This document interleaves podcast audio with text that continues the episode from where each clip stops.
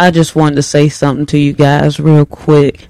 Don't be a serial killer of love. This ain't a long podcast, nothing like that. It's just a quick little mental note just to keep in mind. All right.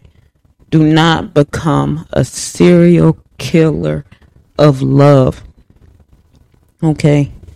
Don't become a serial killer of love where you go around and destroy the love some people try to give and show you.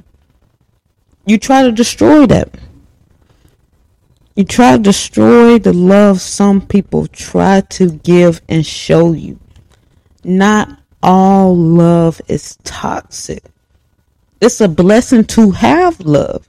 It's a blessing to be loved.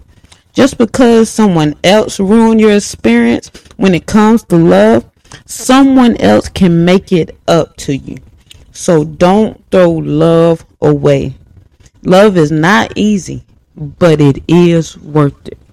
So, y'all, do not be a serial killer of love. Give somebody the chance to love you and show you something different. I know we get tired of risking it because there's so many people that played with your emotions.